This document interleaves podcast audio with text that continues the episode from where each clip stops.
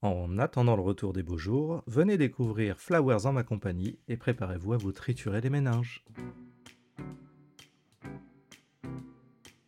Bonjour à tous les amis et bienvenue sur ce nouvel épisode de Dandy Présente. Flowers est un jeu de logique imaginé par Paul-Henri Argio et illustré par Julie Gruet. Il est édité chez Actarus Éditions et distribué par Asmodée. Ce jeu permet de réunir 1 à 4 joueurs de 7 ans et plus pour des parties d'environ 20 minutes, au cours desquelles les participants vont devoir piocher des cartes sur 3 piles qui auront été préalablement construites. La particularité du jeu vient du fait que deux de ces piles ont la carte à leur sommet qui est révélée, tandis que la dernière est une pile qui restera face cachée tout du long de la partie. A son tour, un joueur choisit la carte du sommet d'un paquet, soit l'une de celles révélées, soit celle de la pile face cachée, et la place dans un espace de jeu devant elle qui représente sa grille de construction. Ou pour rester plus thématique, en quelque sorte son jardin. Les cartes du jeu sont de quatre couleurs différentes, bleu, rouge, vert et jaune, et chacune de ces cartes possède une valeur allant de 1 à 4. Lorsque vous placez une carte dans votre jardin, vous devez anticiper la construction de ce dernier de manière à ce que la combinaison des cartes que vous allez placer reste valide en fin de partie. D'ailleurs, la partie s'achève lorsque l'une des trois piles a été entièrement vidée. Une carte doit forcément être placée adjacente à une carte que vous avez déjà placée auparavant. Mais attention, la valeur sur une carte indique le nombre de cartes identiques que vous pouvez poser à côté de cette dernière. Ça a l'air un petit peu compliqué comme ça, mais avec un peu d'explication, vous allez très vite comprendre.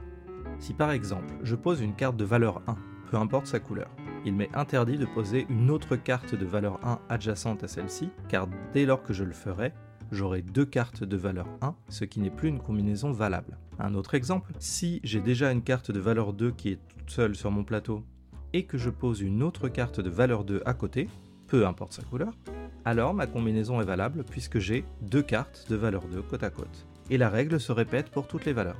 Donc si vous avez 4 cartes de valeur 4 côte à côte, c'est bon, peu importe leur couleur évidemment.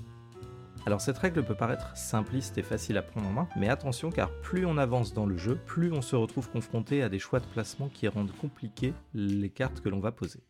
Donc ceci présente les règles de placement des cartes, mais comment fait-on des points avec Flowers? Eh bien c'est très simple. Lorsque vous obtenez un groupe d'au moins 5 cartes de même couleur cette fois-ci, et non pas de même valeur, qui sont adjacentes, alors vous commencez à marquer des points, à savoir un point par carte de même couleur adjacente. Et donc il va falloir trouver un subtil mélange entre le placement de combinaisons de cartes à chiffres pour obtenir des combinaisons valables et qui vont rester lors du décompte en fin de partie, mais il faut aussi optimiser le placement de ces cartes pour mettre le plus de couleurs identiques adjacentes de sorte à faire le plus gros score en fin de partie.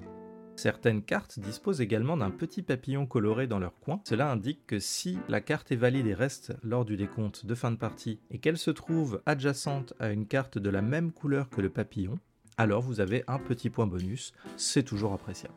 Qui n'aime pas les papillons après tout? Flowers fait partie de ces petits jeux type party game qui orientent leur mécanique sur la réflexion, la logique, l'optimisation du placement et l'anticipation.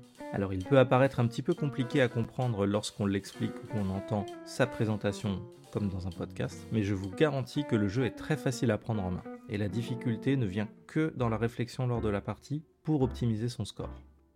Moi qui ne suis personnellement pas un adepte des party games, je dois reconnaître que celui-ci m'a beaucoup plu de par cet aspect logique et anticipation qui fait partie de mes principales attraits lors de parties de jeux de société. J'adore organiser, j'adore planifier, j'adore anticiper. Ce qu'il y a de bien avec Flowers, c'est que le jeu prend très peu de place et surtout qu'il se joue assez rapidement. Certes, il y a toujours un petit temps de latence au niveau de la logique de placement des cartes, mais comme vous avez deux piles avec leur carte au sommet qui est révélée, vous pouvez anticiper ce que vous allez jouer pendant que les autres joueurs prennent leur tour. Et ce qu'il y a d'aussi très intéressant, c'est cette pile qui reste face cachée tout du long de la partie. Si les cartes que vous voyez ne vous plaisent pas, vous pouvez toujours tenter votre chance avec, et parfois trouver de belles surprises. Mais attention, si vous piochez dans cette carte au mauvais moment et que vous êtes obligé de placer une carte qui va annuler une de vos combinaisons, vous risquez de vous en mordre les doigts. Flowers est donc un petit jeu de logique et de réflexion très malin, rapide et assez intéressant pour un modique coût. Je vous invite donc à vous y intéresser et j'espère que cette présentation de podcast vous aura encouragé à vous le procurer. Il ne me reste plus qu'à vous souhaiter une excellente journée en compagnie d'Entrejeux Studio. Et d'ici là, portez-vous bien.